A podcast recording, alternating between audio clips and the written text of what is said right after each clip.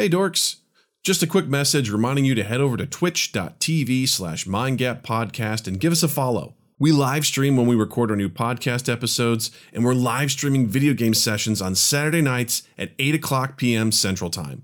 We're playing super rad stuff like Among Us, Keep Talking and Nobody Explodes, Jackbox Games, and Tabletop Simulator. Come hang out and play along with us. That's twitch.tv/mindgappodcast. Mind Gap Podcast.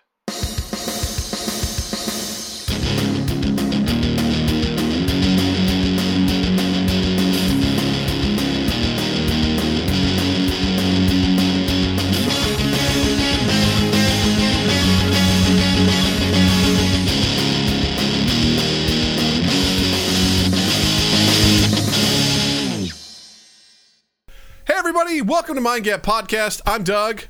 I'm Justin. And joining us this week, a very special guest coming all the way from Libsyn. Please welcome Rob Walsh.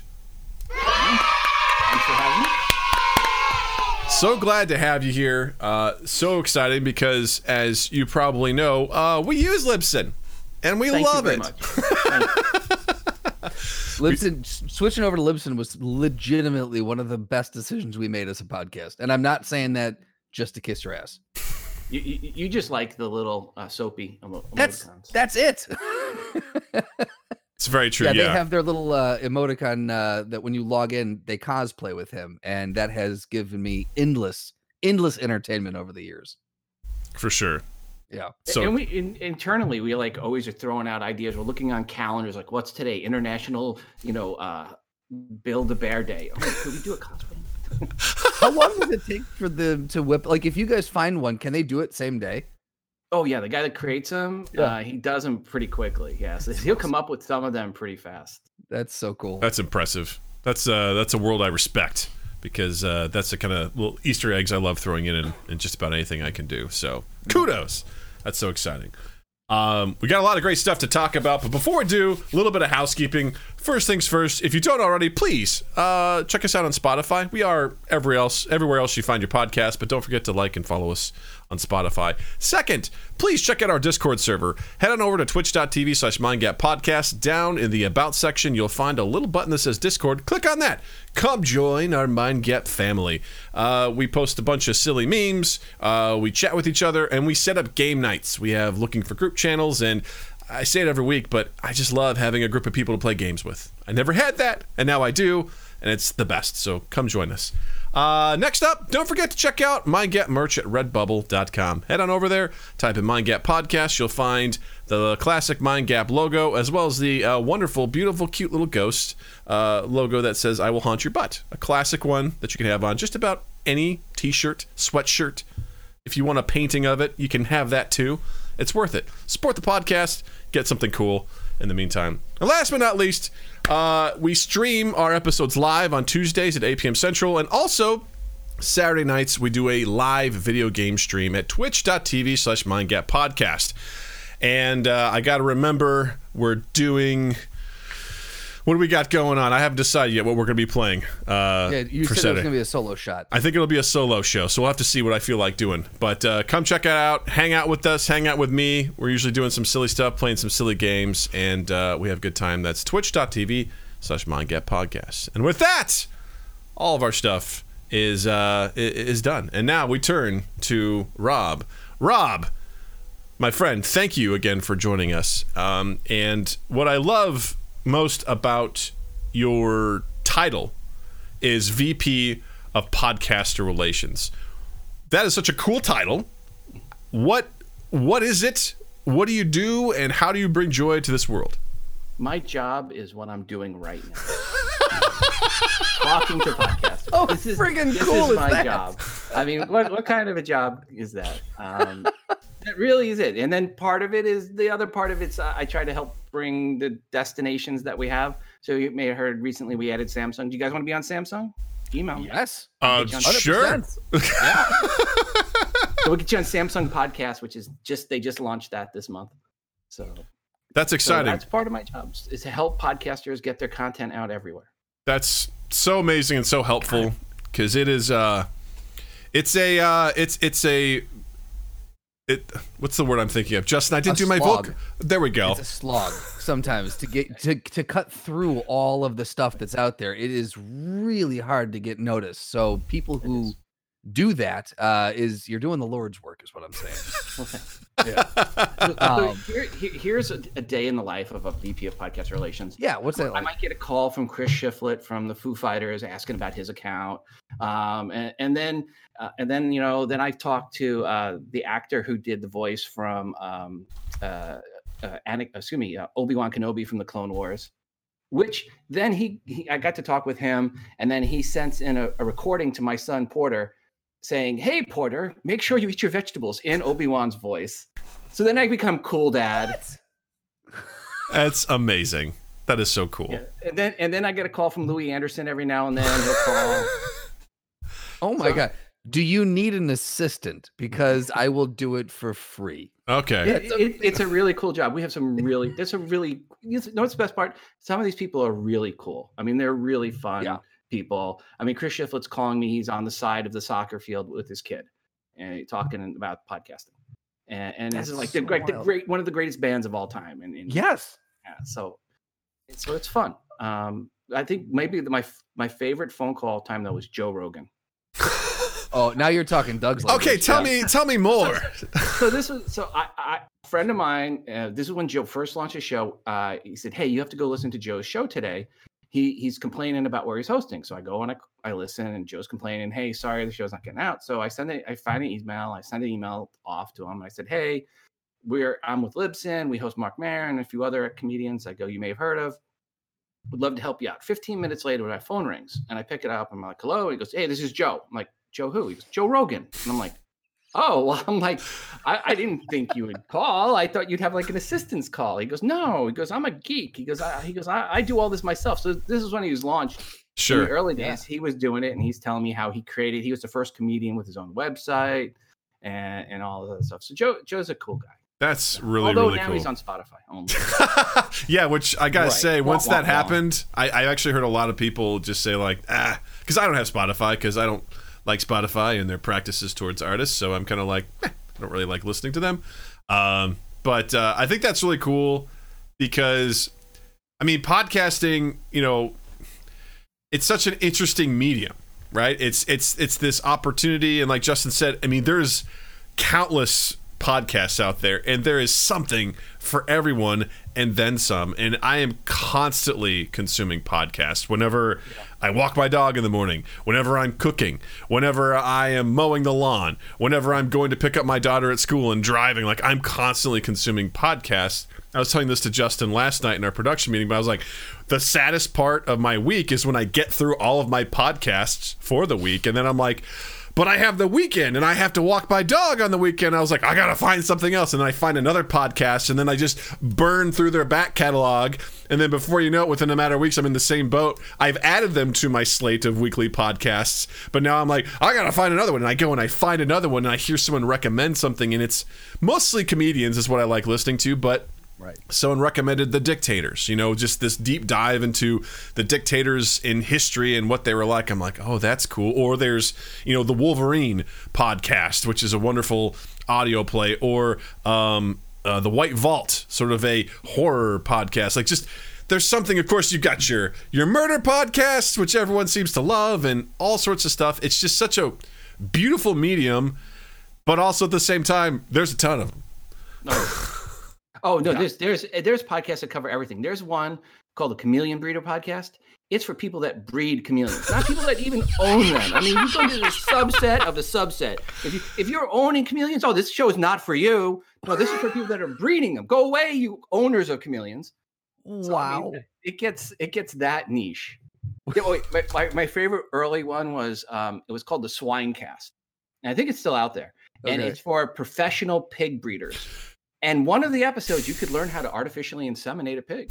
And that's the thing, is there's an audience for that, right? Those people who are interested in that will find it. And I'm like, how cool is that? verbally describing to you. It's not even like a tutorial here. You've got to listen to someone describe what to do and then go do it. Yeah, there was something about rubbing the vulva and getting it ready for, yeah, I was like, wow, how did this one get through the sensors? Like, that one, they had to click that explicit button. Yeah, right? They had to put, it's like this gets very detailed on how you're supposed to do this.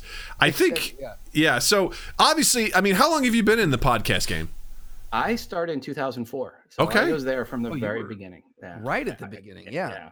It when I heard about it, it was the beginning of October 2004. And I said, I got to do this. There was maybe 100 podcasters.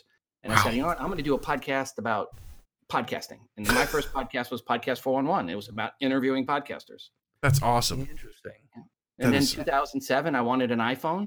So I said, how do I justify this to the wife? I'll do a podcast on the iPhone. So I had the first podcast on the iPhone called Today in iPhone. Oh my gosh. That's so cool. So what have you seen? What has changed since 2004 to today? Like, what are the biggest things that you've seen happen? And what do you think led to this explosion in this popularity of podcasts? Yeah. So 2004, it was literally walking uphill both ways to school in the snow. I mean, if you wanted to listen to a podcast, not even podcast, just you want to listen to a podcast, you had to download a third-party app called iPodderX, and you had to download it onto your computer. Then you had to go and find the RSS feed. There were no directories. You had to find the RSS feed, manually subscribe to that RSS feed, and then you had to remember to sync up your iPod to your computer in the morning to get those onto your device so that you could sync it up and disconnect it and take it with you. And that is so much more difficult than today where everybody, where's your iPhone, right? This is where your podcasts live, right? They live right there on Apple Podcasts, Overcast, great apps. Right? And now you don't have to sync anything up. You don't have to do any of those things you had to do before. And consuming podcasts is so easy compared. Yeah. I was going to say, even when we first started, we're going to be coming into year 6 in a couple months. And when we first started, not that long ago, I remember people were like, well, how can I find it? So like even within the last 5 years, the comfort level and the amount of podcasts just kind of in the general awareness of society has, I feel like, exploded even more, you know? Well, you know, a lot of people, you asked how it got popular and how it got to where we are today. And a lot of people want to say, oh, it was Serial. Serial made it popular. You know who say that? The people that are newspaper reporters and the people that live in New York bubble. But it wasn't Serial. It was iOS 8 went native on the iPhone, the Apple Podcast app, when iOS 8 came out. It made it native. And then all of a sudden, people started asking this one question. What is this purple app on my iPhone, and how do I delete it? Because you couldn't delete it. But when they couldn't delete it, they tapped on it, and that opened it up. And you actually look at when podcasting took off, it was iOS 8 with Apple Podcasts being native. And, you know, and that is ultimately what really took off. And you know how you know that? Because from that point forward, the growth wasn't iOS and Android. The growth was really iOS. So if it was Serial, it would have been on both platforms, but the growth wasn't. It was on the iOS side. Gotcha. So, that makes sense. And that was iOS 8 came out 6 years ago in 2014. Yeah. So that makes sense why we've seen everyone get so much more comfortable with it within the last 5 years is because... Yeah, and let's face facts, Serial Season 2 sucked, right? So if it was all about... didn't listen to it. Yeah. Season 2 would have killed it. Yeah. But it didn't. Absolutely, yeah. Sally says, just like when Apple gave everyone a U2 album they couldn't delete. Up until a year ago, I was helping people delete U2 off their phones. Right. Yeah, no, that's fascinating because... I think for me, I mean, honestly, I started listening to podcasts because of Justin. He recommended Bill Burr's podcast to me, and I started, you know, dipping my toes into that. And then I just really, I think almost my entire library is comedians. I love listening to, because it's an opportunity. I think what's beautiful about that is you just get more content from those artists, right? From these. So are you listening to Christopher Titus? I'm not listening to Christopher Titus. I follow him on Twitter, but is his show pretty good? Yes. I'd be funny if you're like, are you listening? You shouldn't. You know, it's not. You know, it's not good. I listened to Your Mom's House with Christina P. and Tom Segura, Two Bears, One Cave, Bad Friends, Whiskey Ginger. What are the other ones? Pod Save America, What a Day, and what else? Oh my gosh, those are off the top of my head the things that Bill Burt podcast, you know, things like that. So. that's a good group of comedian podcasts. Yes. You know, WTF Marc Maron was, you know, that was one of the early ones that really took off. Right. And, you know, and I always love people like, oh, well, Marc Maron, he had a radio show, you know, that's what really helped him. He was on Air America. Nobody listened. Yeah, exactly. He couldn't even book a 40-room gig in a comedy club. He'll tell you that. He'll say it was either a rope in the garage or a mic in the garage. He chose the mic. It worked out. And thank God. Yeah. Right. Yeah. Because being in radio and being on podcast, two very different things. Yeah. Very different things. And I think that's what I love about it is I'm a big fan of long form content. That's actually what I, you know, originally drew me to, you know, Joe Rogan's podcast. It's like I'm in for a 3-hour podcast. Like I'll listen to this in small chunks over 3 days. I'm like, that's awesome. On my commute to work or whatever. Yeah. And just hearing these conversations is what really appealed to me. And because for me, I don't really like a 10 to 20 minute podcast. I'm like, I'm going to burn through this so fast. Yeah, I mean, people keep saying, oh, well, 20 minutes is the ideal length. And who says that? People from radio. They don't know podcasts. I've heard that they're like, you got to aim for 20 minutes. I'm like, why? What are you going to do in 20 minutes? I do like some 20-minute podcasts or half-hour podcasts. Like there are some where, like the one that I keep sharing with you, The Business, which talks about the entertainment industry. Sure. They open it up with 5 minutes of just like back and forth banter about news, and then they have a quick interview and they're out. And it's perfect when I'm like, when I'm shaving in the morning, I'll throw that on. And by the time it's done, I'm done with my morning routine and then I'm starting work. And it's a nice, I think those have their places, but you are absolutely correct is that people in radio think still very short form. And it's hard to break out of that, you know, 80 plus years they've been doing it one way, you know, and they're like, what's this new, what do you mean 3 hours? Hold on. That's a shift.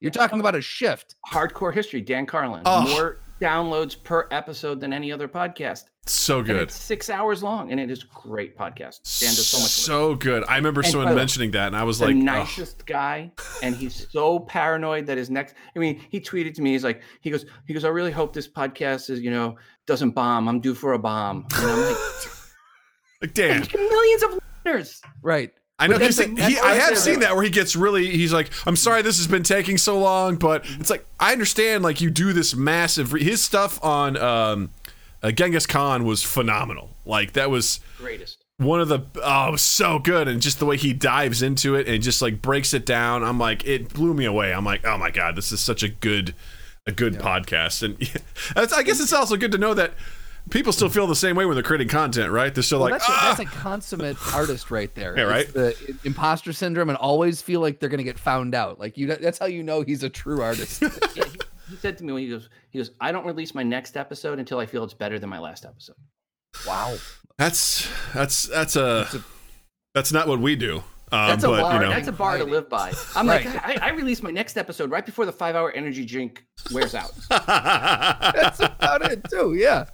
I was like, we're not doing any heavy hitting deep dives into history or any breaking news or anything like that. We're just talking about nerd stuff, and we have a fart the soundboard. So you know. No, don't go to the wet one. Don't go to the wet one. No, not the wet one. No, we won't unless it warrants it, you know. Yeah, exactly. It only comes out when necessary. Yeah. What I do find interesting though is that when I went to college, I got my degree in radio broadcasting, and at the time I was at Columbia College in Chicago. They did not have any podcasting classes, and now that is 100% integrated with the curriculum. And I think what's interesting is that I didn't want to leave Chicago, and so I never broke into the industry, because you don't come out of college and just get on the radio in Chicago. You go to some podunk town and you work your way back into one of the major markets.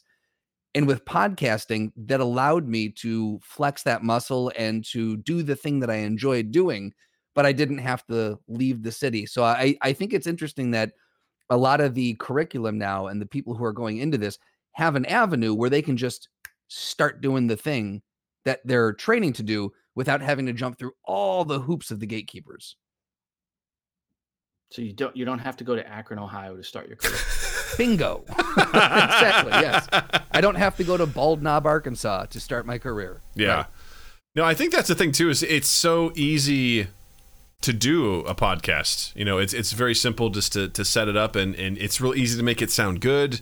And I think that's what I kind of enjoy. Now, the flip side of that is you know, like anything that has low barriers to entry, there's going to be some rough stuff in there too. It's not going to be, you know, fully fleshed out. It's not going to be the best production, but I love the... Justin and I just started doing this almost 6 years ago. It was just on a whim. Well, there's 2 million podcasts, right? But what they don't tell you is 1.5 million of them aren't producing new episodes. Exactly. Exactly right. Yeah, which we always tell ourselves, like, just keep going. Creating an audio file, easy. Yeah. Creating content, not so much. Yeah. Right. Being consistent, and yeah, like we Justin is always driving us. He's like, consistency is king. He's like, we pride ourselves on not missing a week and just continually getting our stuff out there, because it can be a grind, you know, if you really want to, you know. Oh, yeah. Hope you enjoy doing it, because, you know, to do a weekly podcast, you know, that's an hour and a half on our end, you know, it's a lot. And I even think about, you know, again, going into Joe Rogan, like, he does a crap ton of podcasts every week that are all 3 hours, some of them multiple times a day. I'm like, how does that guy do that? Like, that is... Oh, obviously, I mean, for a living. His shortest episode was the interview with Bernie Sanders. That's right, because some of those, I think, bigger... Yeah, I think Robert Downey Jr.'s was also like an hour as well. Like, the ones I'm like, yeah, these guys had... They can't hang out for 3 hours. Scheduled to keep, they got to go. Yeah. I didn't realize that he did a lot of his multiple recordings in the same day. That's a marathon is what that is. Yeah. Oh yeah. I mean, I'll see him up. I used to see him upload an episode in the morning, or Red Band uploading in the morning and seeing them upload it again in the evening. Sometimes. Jeez. Yeah. That's incredible. That's wild. Yeah, my biggest mistake as a podcaster was not going on his show when I was invited. Oh no. Oh yeah, no. Yeah. He invited me on. He goes, because when the iPhone, it was like the iPhone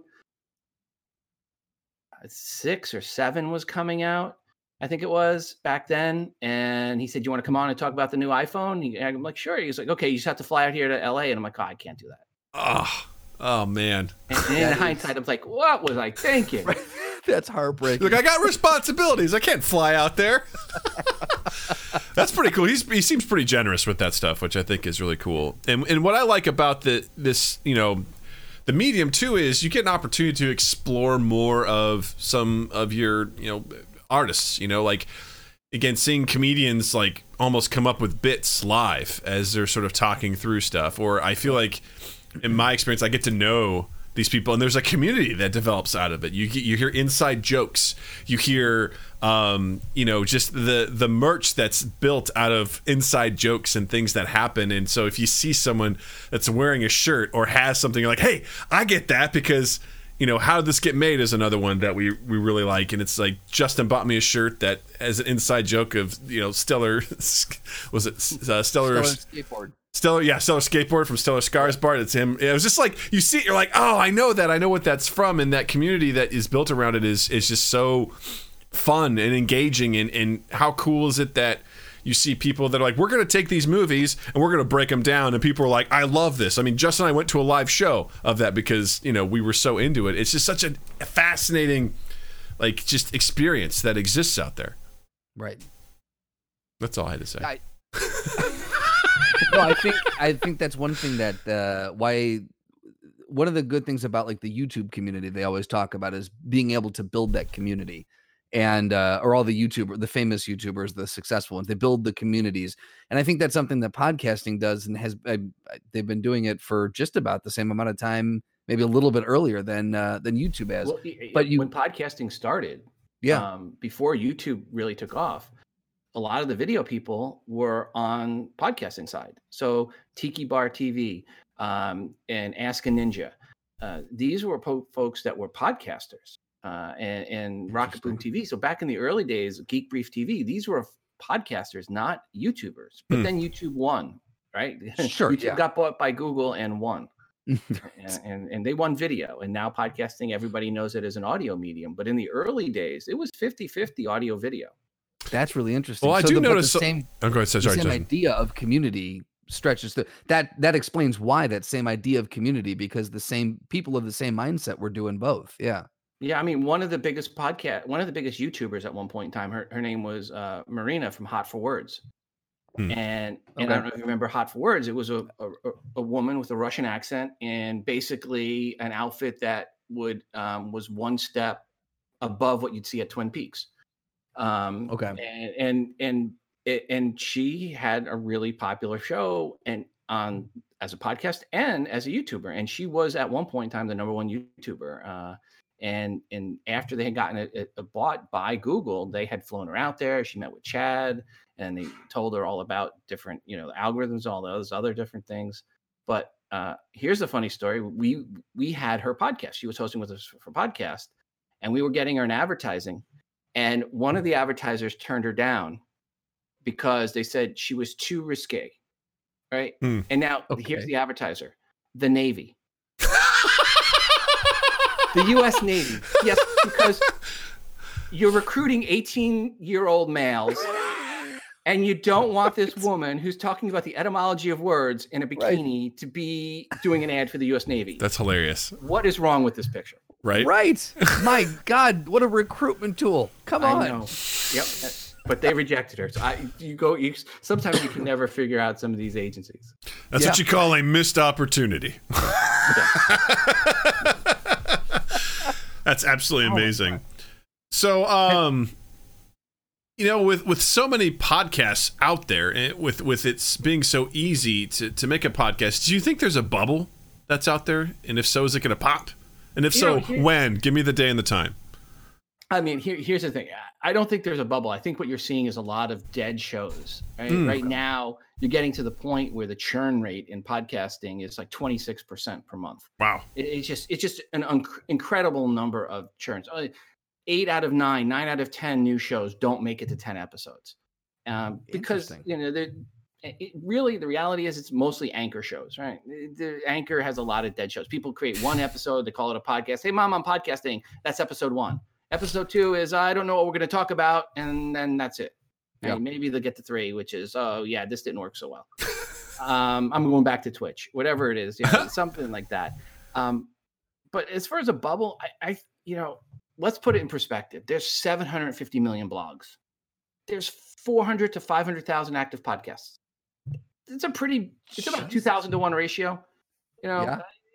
In that neighborhood. So I don't think there's a bubble. It's still a lot more work to create a podcast than it is to create a blog.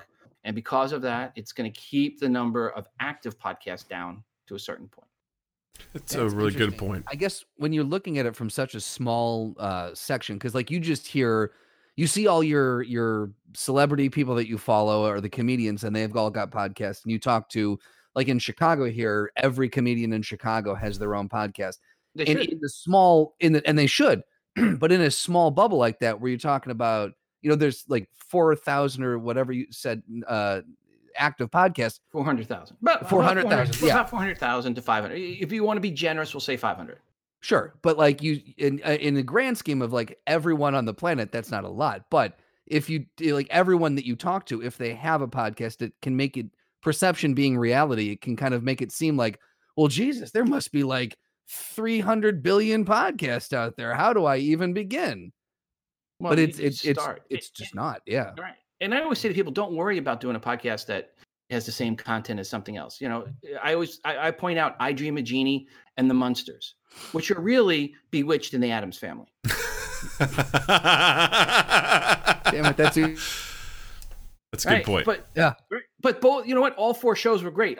That's when I grew up. Those were the reruns. We watched all of that. Lost is really just Gilligan's Island. That's a fair point. So it's okay to have a show that's even on the same topic as someone else is doing. You're going to bring your own personality to it. Don't worry about it. So that's what I say. And you can have fun. I mean, I have a show called, I just created a little side show called Meta Monday Murder Podcast. And it's about a serial killer that only kills serial killer podcasters on Monday mornings at 5 a.m. with Harry's razor. So basically, I just look for serial podcasts that, true crime podcasts that have gone away and say, well, this person got killed by this serial killer. It's amazing. What a wonderful concept. It's so random and weird, and I love it.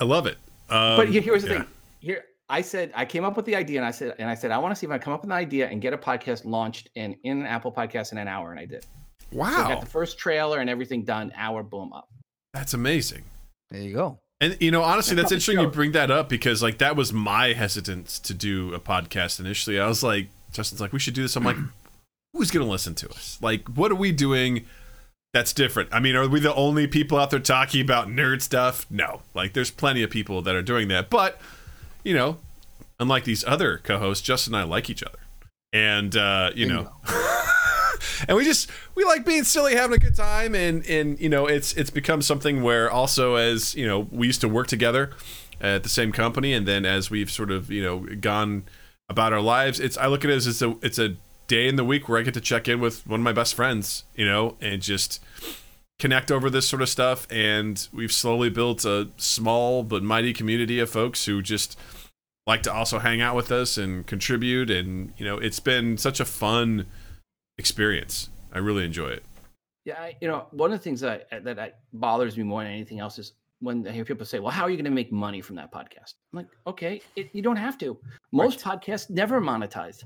A lot of people just do it to have fun. And there's plenty of podcasts like yours, you guys, that get together. There's podcasts that there's four guys I know that play video games. They get together every Sunday night as an excuse to get away from the wives. Right? They used to get together at one person's house. Now they have to all do it via Skype. Sure. Right?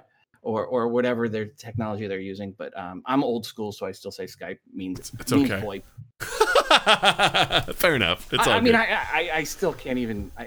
Why does everyone want to do Zoom calls? Why can't you pick up the phone and talk? Okay, I don't know. No, that's a good question. Let's start there. Let's dive into that. You know, I don't know. It's so funny. I don't call anybody anymore. I really don't. Yeah.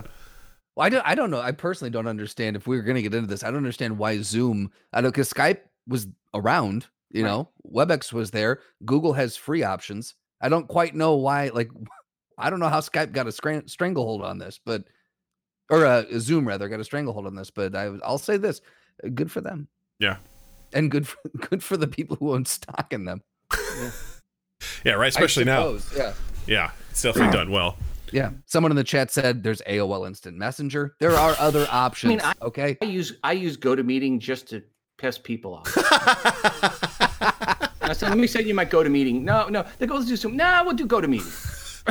No, let's try something different. I'll just send it to you. Don't worry about it. Yeah. Yeah. It's kind of the same thing with Discord. We're like, hey, when we chat Discord, people are like, I don't know what this is. I'm like, I don't know. We use it. I'm sorry, but this is what we're going to do. Right. We've made a decision. I've had my Discord account for a while. What was my number? 9590. So hey, there you go. not as long as you guys. You guys are a little bit lower number than that. Yeah, I don't know. I guess I've had one for a while. I just never knew.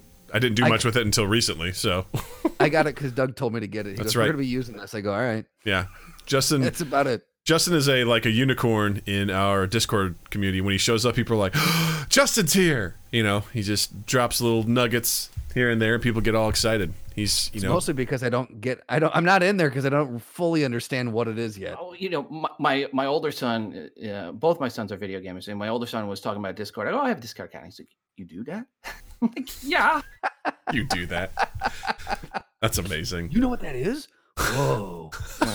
Yeah. Isn't that funny when I worked at a hotel, there was a kid that walked by that had a Minecraft shirt on that had a creeper. I'm like, oh, I like your Minecraft shirt. And he's like, Mom, how does he know what this is? I'm like, come on, I pay attention to things. He was so flabbergasted that an adult wouldn't know what his shirt meant. I'm like, yeah, sorry about it. Nope. We've made Minecraft outfits for the kids for Halloween and all that. That's awesome. Nice. That's amazing. Are you a gamer? I am an old school gamer, but I know you've only played Fortnite twice. But I actually, when the kids got into Fortnite, I said, I'm going to learn this. And I actually had a solo win before my younger son, which really tweaked him. So I got to the solo win before the younger one. So I was really giving him grief. Wow. That's but then impressive. I've won dual matches with both of them. We've won group matches. So I played for a while, but then Fortnite, had the kerfuffle with Apple, and I just said, to the kids, no longer can spend money on Fortnite. Sorry, guys. And I dropped it. But Dad, Batman's coming back in with the crossover comic. Well, my younger kid is what I would call a true artist. Uh huh. Because he was creating music for me, for my podcast, and. Oh, wow. And I would pay him money for the music, which he would then spend on Fortnite. So he's a true artist because he was creating music to pay for his addiction. There you go. That is the definition of a musician artist. There you go.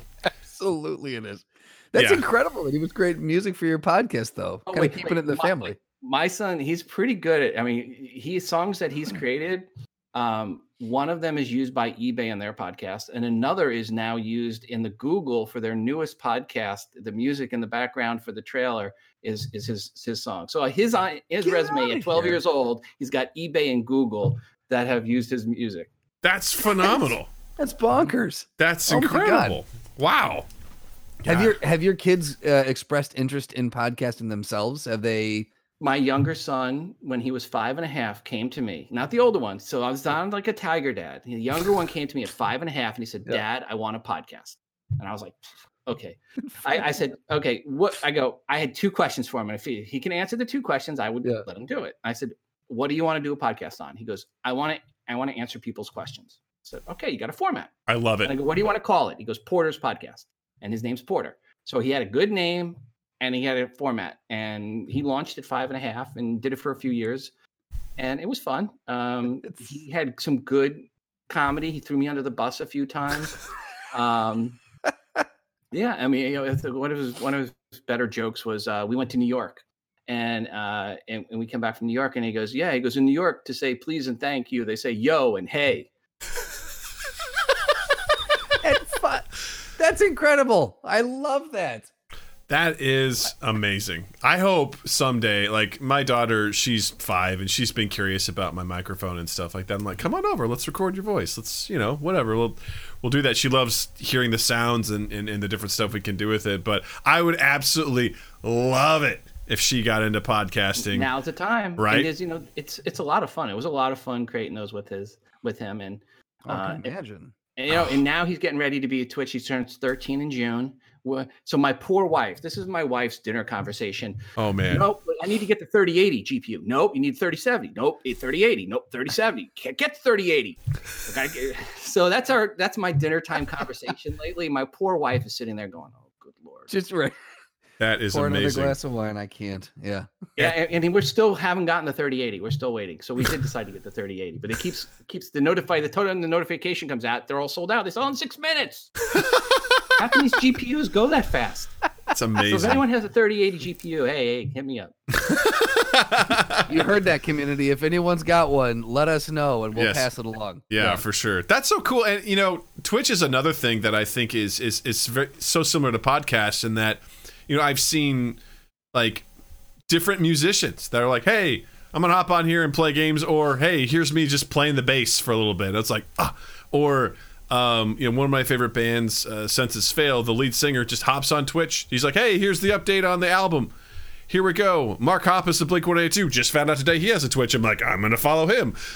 Just see all the stuff that he does. And just, it's such a cool way of, again, just establishing that community and getting to see and interact with people, you know, you normally wouldn't. There was one of the producers on Your Mom's House podcast. A couple of them have Twitch streams, and I was watching one night, and I was just like, hey, man, hope you're well. He's like, hey, Mind Gap Podcast. Do you have a podcast? If you do, I hope it's great. I'm like, he's talking to me. He's hoping that my podcast is good. That makes me feel special. And just, I don't know, it's such a unique platform to just explore different things like that. I think it's really cool. Yeah, and I think we'll see how he does. So we'll see. You know, he's determined to have his computer up and running before June and get ready to, because he's waiting for his 13th birthday. Right. I love that he's got that date though. And so he's working on it. Does he know what games he's going to be streaming? What did he tell me? He told me and I forgot now. And, now I'm drawing a blank. That's okay. Well, you know, Minecraft, of course, but there was he's not doing Fortnite. Yeah, he does a little bit of Fortnite. I don't think he's going to do Fortnite, though. Okay. Maybe Overwatch. Hey, nothing wrong with Overwatch. Big fan of that. But definitely not Destiny. He does not like Destiny. Okay, you heard it here. His older brother loves it. Yeah, his older brother loves it. I played it the other day for the first time. I thought it was good. Yeah. You know.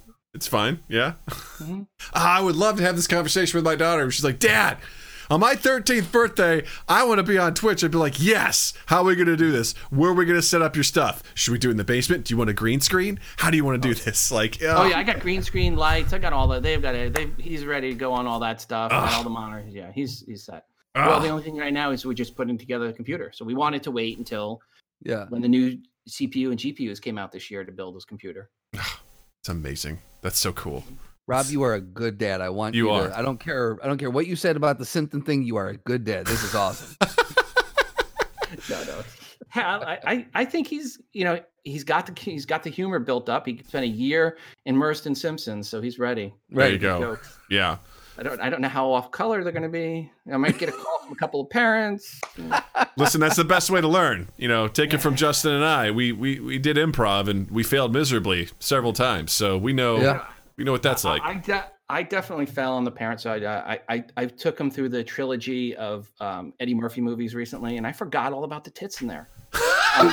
Which one? Which ones are you talking about? Well, you had to do Coming to America 2 was coming out, so we did Coming to America. Okay. We did Trading Places and Beverly Hills Cop. You know, nice. Beverly Hills Cop, Trading Places, and Coming to America. Those are Eddie Murphy's three best movies. I don't care what you say. I'm sorry for all you Pluto Nash fans. That doesn't cut it. I'm a Haunted Mansion man myself. You know, Dr. Doolittle. Not gonna. No. Yeah. Yeah, actually, it's funny. I just started rewatching Beverly Hills Cop last night, and it still holds up. Although, you know, interesting. You know, it's like you meet these Beverly Hills cops who are by the book. You know, they're sensitive, and the hero is the guy who's like, "No, let's break the rules." You know, I'm like, doesn't really translate so well today, but you know, still funny. But yeah, how was the was when you were reminded that those scenes were in there? Was it just like that was when the wife was in the room and she went perfect? And I was like, "Oh, sorry, forgot about that." I go, "There's no, you know." And then was it Trading Places? I go, "There's only one scene." I go, "You know, she only shows Jamie Lee Curtis only shows her breast once." And then the second time that came through, she's like, I can't be expected to remember all the times I see boobs. It's just, it happens. Yeah, right. Yeah, I mean, I haven't shown him Starship Troopers yet, and this shower scene, I'm sure, is going to get me in trouble. Yeah. That's so funny, because my wife does the same thing. I remember that one popping up when I was like, oh, we're good? Okay, cool. We're going to keep this on. Yeah. I have to fast forward through that stuff. Mm-hmm. Yeah. I have to get quick on the remote, know where it's going to be. Yeah. Fast forward. My wife is always like, Doug, is this a good movie? Can we watch this? The other day she goes, can she watch District 9? I was like, absolutely not. That's an R-rated movie. She goes, I don't remember it. I'm like, no, massive violence. Like, no. That is a great movie, though. Phenomenal. Oh, it is, yeah. But I was like, my five-year-old. Out of South Africa ever. Oh, it was so good because I remember watching that movie and I was like, I don't know who any of these people are. It was just like it was such a cool concept. It was made on such a great budget of $35 million. It was like the best Halo movie that never was, you know? It was so good. But just to be like, hey, can our 5-year-old watch this? I'm like, no. Not that one. No. I distinctly remember when I was just a wee lad, and we were all over at I think, you know, grandma's house or whatever. Cousins were around about the same age, and the family had on Dances with Wolves, and there was the scene, the lovemaking scene, and we were watching it. And I was like, oh, they're kissing, gross. And then that started happening. And I remember it like I was being kidnapped, like parental hands came around and just grabbed my eyes and yanked me backwards. And like, but it happened, if there was a camera, you would have seen it in succession, like just thoom, thoom, thoom, like all the cousins just got yanked back one after the other. Oh, and we're just like, hold on, what are we missing? Yeah, now that's the thing. Want to see this. Yeah. I look forward to just kind of turning to my daughter and be like, you ready for this? You ready for about to? I'm gonna make it really weird. I'm gonna lean into it. I'm like, you ready? This is about to get dirty. All right, let's prepare ourselves. Here we go. You are going to scar that child. Hey, that's, as far as I'm concerned, that's kind of the joy of being a parent. You know, like just. Although I gotta hand it to her, man. She is. What did she say today? I just do obnoxious things to her. She'll be saying something. She'll be like, you know what, Dad? You're being loud. I'm like, you're loud. I just kind of do that back to her just constantly. Yeah. That's like my go-to move. And she said something like that, and I said that to her. She goes, Dad, stop saying things. I was like, you know what? I respect that. I will stop saying things. We'll stop saying the things. You got it. No problem, kiddo. She's also been watching a lot of How to Train Your Dragon Riders on Netflix. And so she's like, oh, my Thor. And I'm like, hey. If you're going to praise Thor, I'm all for it. Like, well, okay, so what was her movie that she had to watch over and over and over and over? Moana was one of them. Moana kind of, that movie is a beautiful movie, but I can't watch it anymore. I remember that phase because at the time you were living at the building across the alley, and he would call me up every just like, dude, she's got Moana on again. I can't. Yeah, it was too much. It was too much. It was like how the Metallica's Black Album got played in high school in the weight room so much. Where I'm like, I can't listen to Metallica anymore. Like, this is just, it's too much. It's too much. And there's been some other ones where I'm like, no, we're not watching this anymore. But she's gotten better for, you know, some of the movies she watches. Although she is expanding out. There's a couple of shows she started watching on. Slotty just goes, what can I say except you're welcome, Doug? Fuck you, Slotty. Fuck you, sir.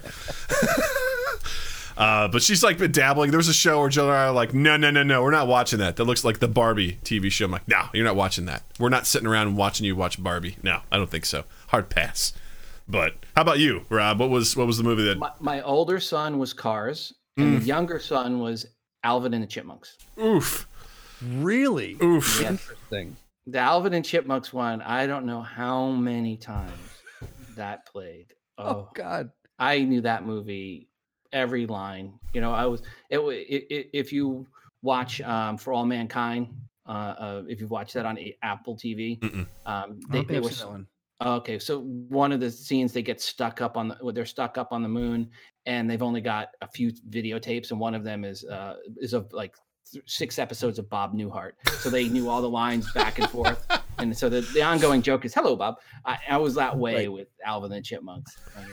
Yeah, what was Sing was another one that had like Matthew McConaughey. Oh yeah, that would be a brutal one. That one was brutal, although, you know, I didn't mind some of the singing, but I started to realize, you know, what I do in my brain is I start to overanalyze the films from an extremely practical sense. Zootopia was another one where I start breaking down the world and the characters. Like Sing, the main character is actually kind of a villain. He's not really a protagonist. Like, he doesn't pay his bills. He's like getting out loans, and he's like trying to really work one over on people. I'm like, he's not a good guy. Like, we shouldn't be rooting for this character. In Zootopia, I'm like, this place is kind of weird. You have large animals, you have small animals. I was like, what are the building codes like here? Like, do you have to have like a large animal entrance as well as a small animal entrance? What's the cost of living for the smaller rodents? Right. You know, it's like, do you have to have like, you know, equal bathrooms wherever you go? And just like, I started breaking it down. My wife's like, please don't do this. Please don't go practical Doug on me. And please don't. I go, what are the taxes like? Are the taxes different if you're smaller versus if you're larger? Because larger animals eat more. Is their food cost more? Can a smaller animal go and buy like an elephant-sized thing and then just live off of that? I started. That's what I would think about. I mean, is it illegal to eat the rabbit? I mean, right? It's your nature, right? But that's the whole point of that movie, is that they've evolved past that, so they don't do that anymore. They have lattes instead. I could really go for a rabbit right now, but I'll have a soy latte. Yeah. Have your kids been getting into you have Disney Plus, obviously. Yes. And they've just been going nuts on Disney Plus? Oh, well, Star Wars, obviously. Big Star Wars fans. I'm a Star Wars, Star Trek fan. Mm-hmm. I could not get them into Star Trek, but they are big Star Wars fans. Yeah. So I actually told them, I go, I was a Star Wars fan first, and I got into Star Trek because when the original holiday Christmas special came out, I watched that eagerly. And when it was over, I said, there's got to be something else, and I found Star Trek, and that's how I got into Star Trek. It was a holiday Christmas special turned me. So I've actually showed them, I have it on DVD, and I started showing them that. They could not, the hollow projection scene. Okay. If you've watched the holiday Christmas special, you'll know how bad it's been. Years, but yeah, when you say it's bad, it is bad. I mean, it is brutally bad. I mean, it's just horrendously bad. Yeah. But I have it on DVD. I've heard enough about it where I'm like, I don't think I need to see it. I think I'm good. I've heard enough of it broken down bit by bit. Yeah. And I know I get the references to that. I'm like, I'm good. I don't think I need to see it. Although at this point, I mean, I've already kind of fallen out of love with Star Wars. So, I mean, what more damage could you do? Well, you know, and I showed the kids the movies in the right order. Okay, which is episodes 4, episode 5, episode 2, 3, then 6. Interesting. and you skip one because one just confuses the hell out of them with trade guilds and all this other stuff. And then later on, when they want to watch it, they can go watch one. But the best, I saw an edit one time was up on one of the BitTorrents. Someone had taken episode one and cut it down to its core parts, 15 minutes. It sounds about right. All content episode one was 15 minutes. Took out the stupid pod race, took out this, took out that, and it was 15 minutes of content with one good lightsaber fight at the end, and that was the whole movie. So was it actually like a good short film at that point? Yes. There you go. So there's a good movie in there, regardless of length. It's just buried in a bunch of shit. Yeah, Lucas took 15 minutes of content and tried to make a 2-hour movie, and that's where he failed. Yeah, Jared in the chat says the machete order for the win. He goes, you get Anakin's redemption that way, so he agrees. Yeah, I was really excited for the most recent trilogy, and then it just kind of it fell flat for me. By the end of it. Yeah, I mean, let's face it. What they did with Luke's character was wrong. Interesting. Tell me more, Rob. Yeah, how so? Well, I mean, I don't disagree. They made him a bitter man in. It just wasn't from someone who read the books. It just broke away from you've read any of the Timothy Zahn books or any of the books afterwards. It wasn't the picture you had of Luke. It wasn't who Luke was in your mind after the first trilogy. And they went, I know they said those books aren't canon anymore and they took it away.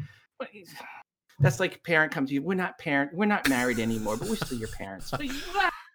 Well, I think that was definitely a good point because when they said that stuff wasn't canon anymore, I'm like, this is dangerous territory because people have a story in their mind and they're going to be referencing it. So when you start, because, it's like, who is Rey and who is her lineage and all that sort of stuff, people were pulling on some of that extended universe. And I didn't have a problem with Luke because I like the idea of, I really liked The Last Jedi. It's not perfect. There's definitely parts where I'm going to skip the casino planet. This is a waste of my time.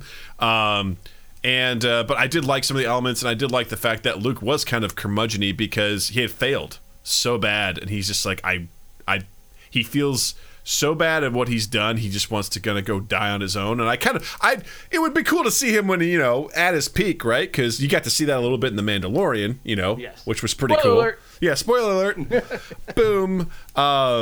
Which was pretty cool, and especially because... Which was very cool. But the fact that people didn't spoil it was even better. Yes, especially Mark Hamill. He's like, man, I've had to keep that under wraps for over a year. I was like, kudos to you, sir.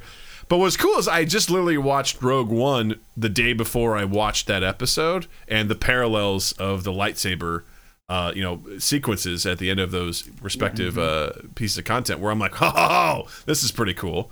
So I don't know. To me, it was a matter of... Well, here's the way I look at it. A bad Star Wars movie is still better than a good Twilight movie. Boy, Rob, true words have never been spoken on this podcast. So true. We have had a guest on this podcast that would vehemently disagree, but they're not here right now. I wholeheartedly agree. Yeah. That's a extremely good point. Go ahead. No, I was going to go back to Rogue One. I loved that Rogue One, and that final scene where Vader comes in to me might be one of the greatest scenes in all of the Star Wars movies. Like it was, you felt goosebumps. You're like, we're finally getting to see true Vader whoop ass. Like this is what Vader is. This is why people are terrified of him. That was like peak Vader. Yes, exactly. And exactly. Like we never got that. We saw either old man Vader, or we saw ghost Vader, or we saw whiny emo Vader. We never got badass Vader. Well, because there was also that comic Vader Down, where Darth Vader gets shot down on a planet. He's surrounded by a whole bunch of rebels. And it's like they're trembling as they're talking to him. He's like, surrender. He's like, you're surrounded. He goes, the only thing I'm surrounded by is fear and dead men. And then he just slaughters all of them. I'm like, you don't get to see that in the movie. And then at the end of Rogue One, you're like Justin said, I'm like, this is it. You just get to see him do everything, just cut through everyone. They're just like, please open the door. We're going to die. And he just, absolutely just, annihilates him. It's like, this is what we were kind of missing. From those extra things. It's such a nice little addition onto that universe. And I'm like, yeah, I could watch Vader to annihilate people like that all day. And if I was to show the kids the movies again today, I probably would have went Rogue One, Star Wars. I would have went Rogue One, Episode 4, Episode 5, 2, 3, 6. That gives a nice lead into that Episode 4, Yeah, Rogue One's definitely a really great standalone. Like, I really, really, really enjoyed that movie. It was... I remember seeing the trailer for it. I'm like, all right, a Star Wars movie I can get behind. And same thing with like The Mandalorian. I've enjoyed The Mandalorian. Same thing. It's just, I'm like, cool. Something that doesn't deal heavily in Jedi. I mean, yeah, you got little baby Yoda and stuff like that, but it's something that exists outside of, we like to see Jedi, but it's also cool to see what were the repercussions after Episode 6? Like, what was the galaxy like? And you have this bounty hunter that's existing in it and seeing all these other characters. It's so much fun just to live and exist in this giant galaxy that's not Tatooine, because we keep going back to Tatooine. Why did Boba Fett wait so long to go try to get his outfit back? What a great question. What a great question. If the guy that had his outfit was like Barney Rubble. Yeah. Barney Fife. Yeah. Well, especially, all right. So here's the thing. Rubble.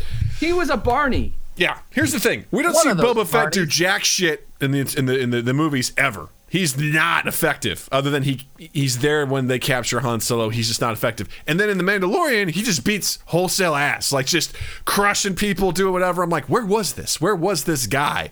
And I agree with you. It's like he's just hanging out on Tatooine, just getting sunburned, just.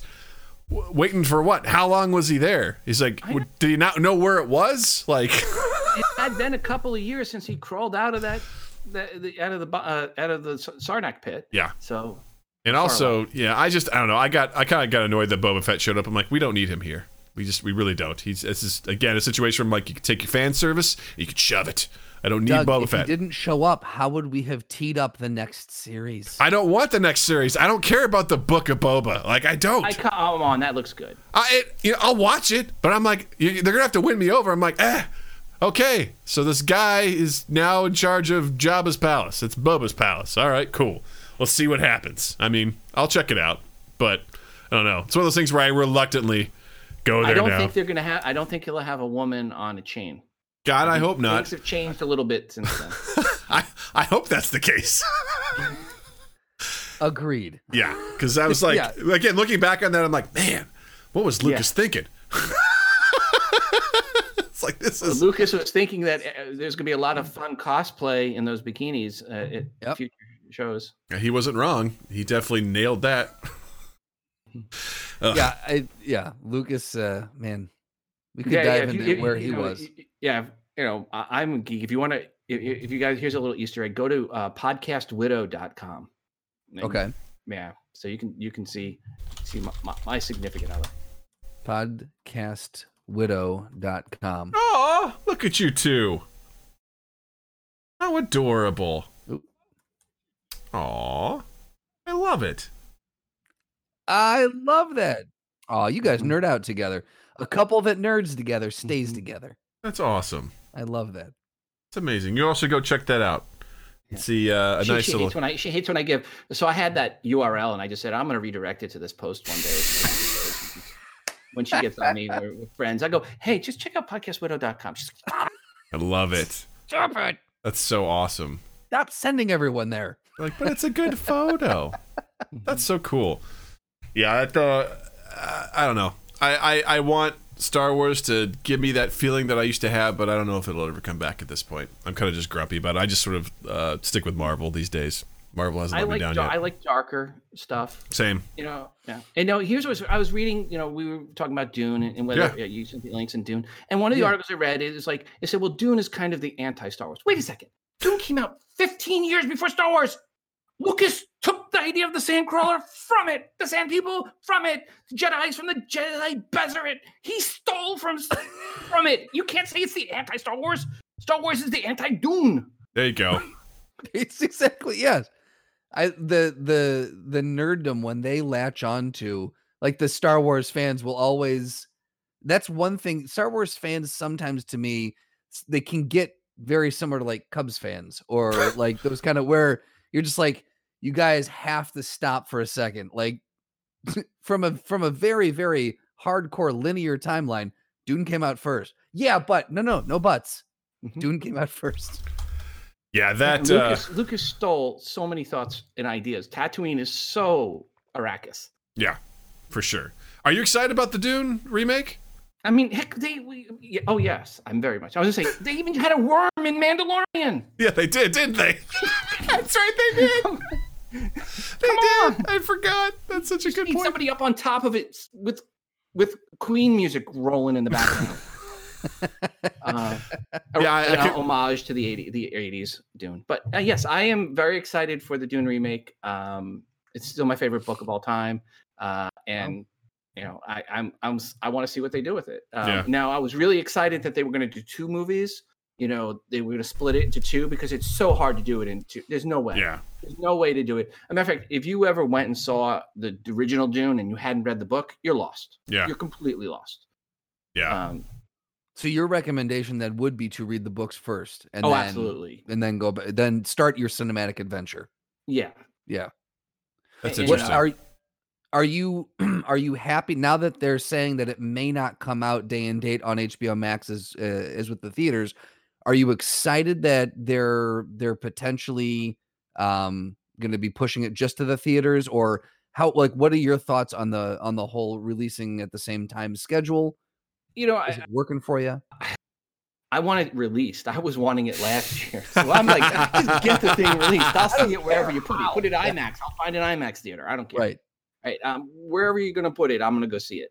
That said, one of the articles had a good point saying, if you do the HBO Max, a lot more people are going to see it than would have seen it otherwise. And that may actually help the franchise more so than if you just released it as is, because in the current environment, if you just release it in the theaters, I don't think people are going to be all that comfortable yet going to movies for another year, two, maybe. Yeah. Not in the same volume that we were, not even close. Yeah. No. Yeah. I mean, the idea of sitting in a theater packed side by side, everyone munching popcorn and laughing and screaming. And, that's a new horror movie. Like that to me, like the thought of that is awful. And honestly, I've enjoyed the releases on HBO Max. I watched Godzilla vs. Kong. I wouldn't have seen that in theater. We're almost. My kids are having to catch up. They're getting caught up on the Godzilla and the Kong movies. All I'll say is that they fight. Oh, I know. Here, did you see the? Have you seen the honest trailers for it? No, are they good? Okay, so it spoils a lot, but at the end they flash back to 2016 when they did an honest trailer, when they said, hey, you guys, you own Godzilla and Kong and another one, which I'm not going to mention, which is the third one. You own these three series. Why don't you have a mashup of all of them? And come on, do it. And so they called out what exactly happened. So I wonder if they actually took that idea from the honest trailers. That's hilarious. I look at those movies as they're exactly what you think they're going to be. Popcorn. Yes. It was good fun. It's just pure, it's like Pacific Rim. You know what you're getting when you watch these movies. You're like, Pacific Rim's like, oh, giant robots are smashing monsters. It's like, yeah, right. That's exact. Don't look for character development. Don't look for an amazing story. It's like, you know what you came here for. You came here to watch these things. You're probably not going to walk away with some deep understanding of existential meaning of life. You're going to walk away like, that was badass. I've always just, and I've made this argument lots of times. It's like these movies, the tough thing is that they're like, well, we can't unfortunately just have these things fighting for 2 hours. So we have to intercut it with human stuff. I'm like, I don't give a shit about what's going on with these humans. I don't care. Their story means nothing to me. It's kind of like watching the Hulk, a standalone Hulk movie. You're like, hey, just be the Hulk, man. Don't talk about how you don't want to be the Hulk, because we want to see you be the Hulk and smash stuff. So he's like, but I don't want to. It's like, no, we want to. So he works better as a side character where it's like, yay, it's time for the Hulk to come out. Same thing with this. It's like, I don't care what you got going on in your life, human. Like, show me these big monsters. I want to see them punch each other. So what you're saying is take that, cut it down to 15 minutes, and then we got another really good short film. I mean, they probably have more fighting than 15 minutes, I bet you. Oh, very much. Yeah. Very much. If you combined all the times they go toe to toe, yeah, I think it's more than 15. Mm-hmm. I bet we'd be surprised. The entire third act is just them fighting. It's probably less than we think. I bet. Yeah. I bet. It's not like football where you're watching a football game. You actually you take 2-3 hours of football and it comes down to 15 minutes. That's all they really played. My brother used to do that. He goes, I usually start watching a game at halftime, like when because I just start fast forwarding through everything. I zoom up to the next play, zoom up to the next play, you know, cut through commercials. I'm like, hey, by the end of it, I've caught up. I'm like, that's actually pretty good way to go about it. That is pretty smart. I gotta admit. Yeah. I'm for me with Dune. This has definitely made, like, the idea of releasing a day and date on HBO Max. I am very interested in seeing what this was. It's not one that I probably would have gone and sought out in the theater. So I'm very much like you were saying, Rob. I am one of those people in that camp that is definitely, if it drops on HBO Max, day it drops, I'm watching it. Like I'm excited for it, but I probably wouldn't venture out. I don't have that deep of a love for the source material to venture out to the theater at this point, you know? Yeah. I mean, I'm going to watch the Mortal Kombat movie when it comes out. I mean, because it's there, you know, like I think it's going to be bad, but I'm going to watch it. Right. I sure as hell wouldn't go to the theater to see it, but I'm like, well, it's right there on HBO Max. Maybe you'll make a good podcast episode. Who knows? There's some movies that, you know, just aren't going to be the greatest, but you want to watch them. Yeah. And you just got to get them in there. Yeah. Let me ask you this, Rob. Let's say Dune comes out and you just hear empirically across the board, like, this isn't a good movie. Are you still going to go see it? Of course.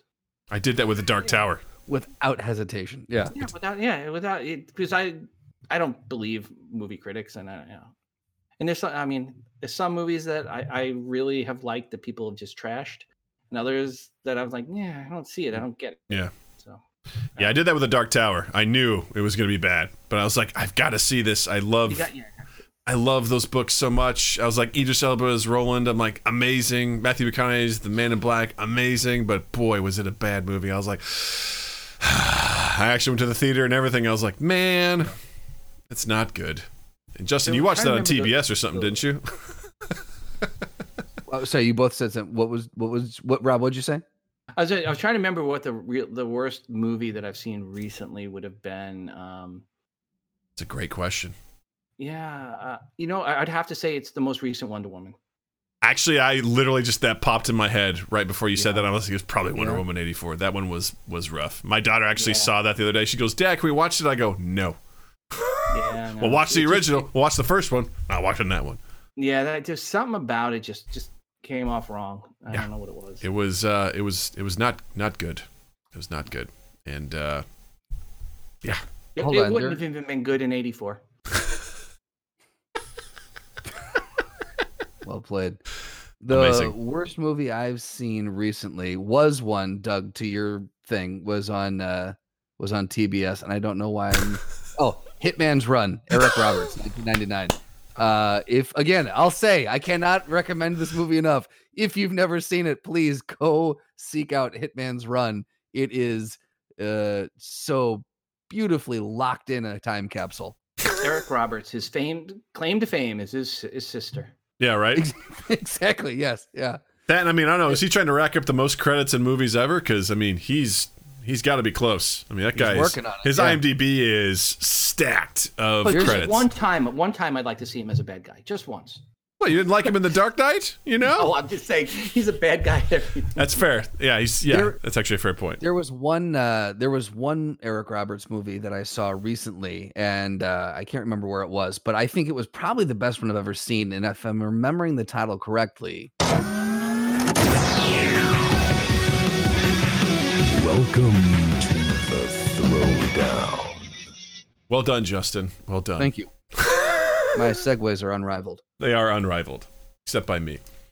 So, we got a good one this week. I'm excited to see how Rob feels about this. So, Justin, play the music. This week's Throwdown is The Tick versus Freakazoid. So, those of you who don't know, who have not followed Rob closely over the last couple years, he is a massive Tick fan. Yes. Massive Tick fan. You said when we were corresponding, you said that you have... I have most of the comics. Yeah. First releases. I've got like 3 left to go. That's awesome. That's dedication. I love it. It's tough. It's tough though. Every time you go to like a Comic-Con or that, you have to go find a Tick 6. You have to always remember to write down the episode, the ones you don't have, right, and bring with you. Because there's been multiple times I've bought, and I worked my way from like fourth print to third print to second, you know, as you go along. Yeah, but, that's amazing. I'm almost there. I don't know. Maybe someday I'll find them. So when the Comic Cons open up again, it gives me something to do when you go to Comic Con. Stop at a thing. Hey, where's your Tick stuff? Like right this way, sir. So they open a, and if people don't know the Tick and they only know it from the live action TV, you know, then I have to say, which live action do you know it from?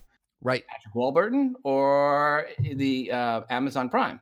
And then, you know, from there, those are two different storylines with different villains. And then you go to the cartoon, which is one of the greatest cartoons of all time. And that's a different storyline than the comics. Oh, my gosh. The comics, you know, his origins is kind of changed and who the villains are. Like, you don't see El Cid and Chairface Chippendale in the live stuff.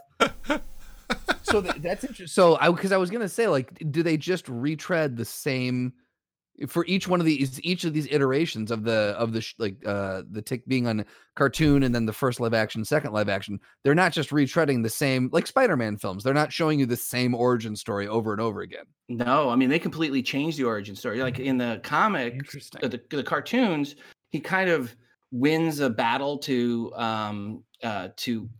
be the protector of Reno. Right? And so that's kind of how he gets it. You know, he goes to this convention and he's picked. But in the comic book, he kind of has a mental breakdown and goes into an insane asylum and then gets out of the insane asylum and gets a divorce from his wife. And so it's a little bit more dark. Very different origin stories. How do they school me on the Tick real quick? How do they justify the superhuman abilities? Was that just naturally born that way?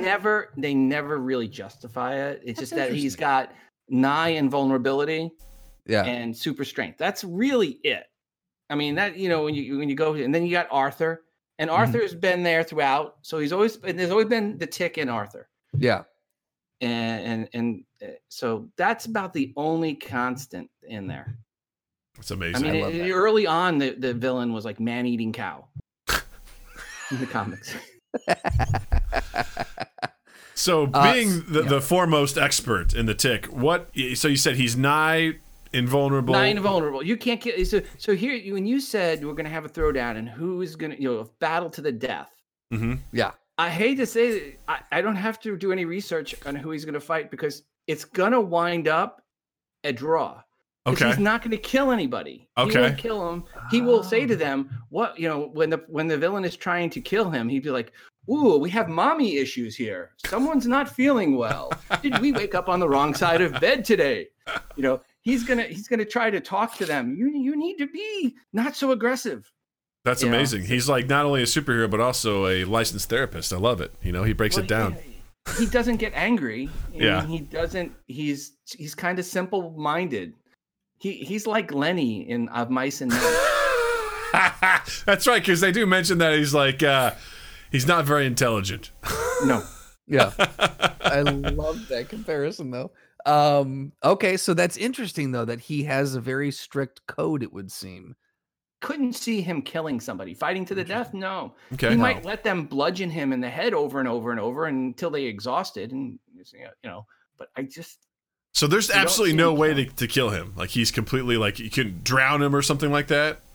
Nigh invulnerable. You can't kill him, and he's not going to kill anybody. Okay. So you have this now. You know the other people will try. They've tried. Yeah.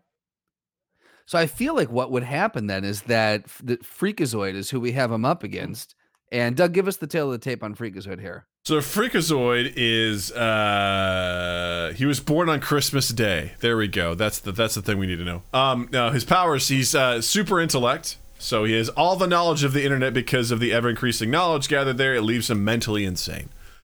Superhuman strength. So superhuman speed. He can move at light speed. I love this example. For example, when he once crossed the globe in mere moments to yell at a Tibetan monk for raking too loudly. So that's pretty cool. Cartoon physics. He can impart the laws of physics in absurd ways to a level that even rivals those of Animaniacs. Fourth wall awareness and telekinesis. So a lot of interesting. Jared says I would make a great Tick. Thanks, buddy. I don't know what that's supposed to mean. If I'm dumb or if I'm nigh invulnerable, but I'll take it. Thank you. So I would say that, again, and our producer pointed this out as we were talking about it last night, Freakazoid has all the knowledge on the internet circa 1995. So that's not saying a circa 1995. Okay. Well, that's when he came out. So I have to assume that that's where his knowledge is. So if he doesn't Google things, he Alta Vistas them. Exactly.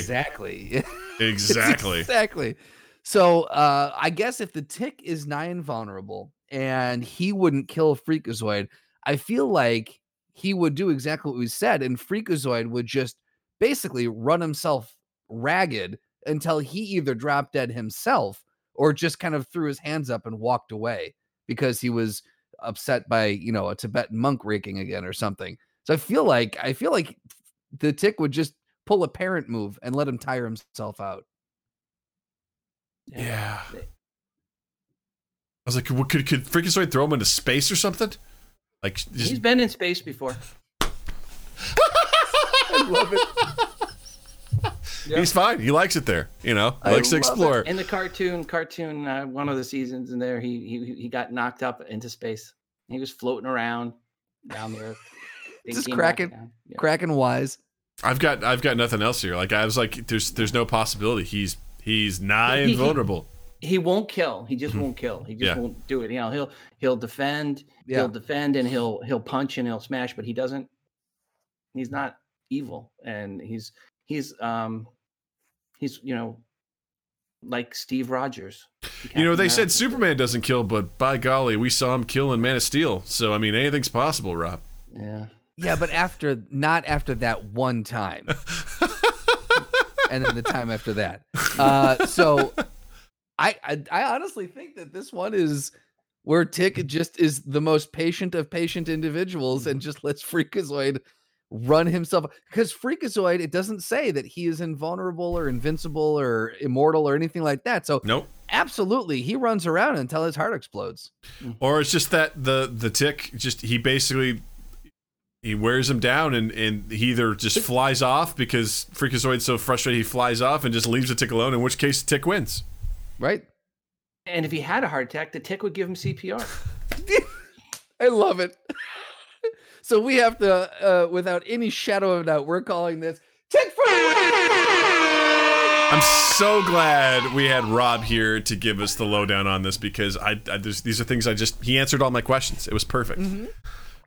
Rob, I love it. This was so much fun. Thank you so much for hanging out with us for this episode. This is the part of the show where we just like to, you know, if there's anything you've got going on, anything you want to promote, recommend, particularly recommend if there's a TV show, movie, book, a podcast, anything like that that you have going on. I'll recommend, Doug, I'll recommend a podcast to you if you haven't listened to it yet, Revolutions. I've started listening to that, actually. I did. Yes, it's fascinating. So thank you. Yes, if you haven't heard it, essentially it breaks down some of the most prolific revolutions in our history, and it's phenomenal. When you get to the Haitian Revolution, you're going to think, why did they not teach us this in school? Right? You get to that. You know, when you got to the Haitian Revolution, I went, where was this in my social studies class? Why did we not learn anything about this? Well, I often wonder if maybe history teachers just assign podcasts now, because it's so funny how I became interested in this stuff at this stage of my life. I'm like, you know what I haven't thought about in a while? World War I. And then I'm like, is there a podcast on that? You betcha. Ooh, and they break it down for you. It's like, how did Stalin, you know, become Stalin? Good news. Listen to The Dictators. They tell you all about it in 3 episodes. It's phenomenal. That's a great recommendation. Anything else? If you have an iPhone or an iPad, you care about that, check out Today in iOS. That's my other podcast. I take a month off because my house got flooded. But other than that, I'll have a new episode out on the 20th after Apple's going to have an announcement next Tuesday. That's awesome. Exciting. So, yeah. Now, if you're an Android fanboy, you will hate the show. Do not even listen. It's not for you. It's for a very specific listener, and it's not for you Android. It's for the iOS fanboys. If you do have an Android, specifically Samsung, you can there's a new they're doing a new native app now, right? That's what this is all about. I'm gonna have this podcast. We're gonna get you in there. Oh, thank you. That's awesome. Just email me after the show and remind me, and I'll turn it on destination for you guys. You got it. Thank you. That's so cool. Wonderful. Justin, what do you got to recommend this week? I'm going to recommend Falcon and the Winter Soldier. Liking it a lot so far. Very different than WandaVision, obviously. You kind of know what you're getting. It's espionage, spy, thriller, action, but it's really good so far. So I'd say check that out on Disney+. Doug, what do you got? I recommended the band Sunrise Skater Kids a couple weeks ago. The singer-songwriter for that, Jared Allange, also has another project called Canadian Softball. And he's essentially the Weird Al Yankovic of pop punk and emo. And he has this album called Awkward and Depressed, and it's phenomenal. He incorporates a couple of songs here and there about Star Wars. One of them was called Rylo Ken, and it was written from the perspective of Kylo Ren, and how it's one of the catchiest choruses you're ever going to hear. And it's about basically Kylo Ren dealing with Episode 7. And then he has another one that uses the dialogue from the opera scene in Episode 3, where Palpatine is explaining to Anakin about Darth Plagueis the Wise, and he makes like an emo song out of it using the literal dialogue. It's phenomenal. It's incredible. So the Canadian Softball, called the album Awkward and Depressed, very good. I highly recommend it. Speaking of other recommendations, don't forget to follow Mind Gap on all social medias at Mind Gap Podcast. Be sure to check out our YouTube channel, where we post our full episodes there, as well as highlights from the shows and our streams. And don't forget to like and follow us on Twitch, twitch.tv/Mind Gap Podcast. We live stream our episodes every Tuesdays and Saturdays at 8 p.m. Central Time, so come hang out with us there. And Justin also exists digitally as well. That's true, on Instagram and Twitter at Justin_Michael, spelled M-I-K-E-L. It's the fun way of spelling it. And while you're in the online realm, check us out on Spotify, Apple Podcasts, Google Podcasts, Stitcher, Verbal, Podbean, all the places that you can find and consume the podcast. Give us a share, a like, subscribe, rate, review, all those things. The big one is sharing, because it's caring. Copy the link, send it out, and let people know they should listen to us. It would mean the world to us. And then 2east8th.com/mindgap. And then just keep an eye on 2 East 8th's social stuff, because we got some good stuff coming up. We just hired a new salesperson, which is going to be awesome. Hopefully that'll get us some more gigs, so we can do some more fun narrative stuff and keep you all entertained. Nice. That's so exciting. So once again, Rob, and if you have a video you need done, let us know. Oh, and if anyone wants to become a podcaster, email me, rob@libsyn.com. R-O-B as in Robert, rob@libsyn.com. I can help get you started as a podcaster. Seriously, like, just email Rob. Yes. Just talking to you about this, if hopefully you get inspired to do it, because Rob's advice to that, just do it, honestly. Like, don't worry about it. Just do it for fun. Make sure you're enjoying it, because that's also very important. If you're not enjoying it, don't do it because we told you to do it, but do it because you want to. Yeah, don't do it. Exactly. And don't do a true crime podcast unless you're making fun of true crime podcasts. In which case, then you're cool. Everything else, every other subject, go for it. No more true crime. Full up. No more. Good Lord. No more. Well, with that being said, Rob, thanks so much for hanging out with us. This was an absolute delight. Doug, Justin, thank you, gentlemen, so much for having me on the show. Thank you, sir. This was excellent. And Justin, to you, I say thank you. Douglas, many thanks to you. And to our Twitch, thank you. Listeners, thank you. And you all have a dandy fucking week. Mind Gap Podcast.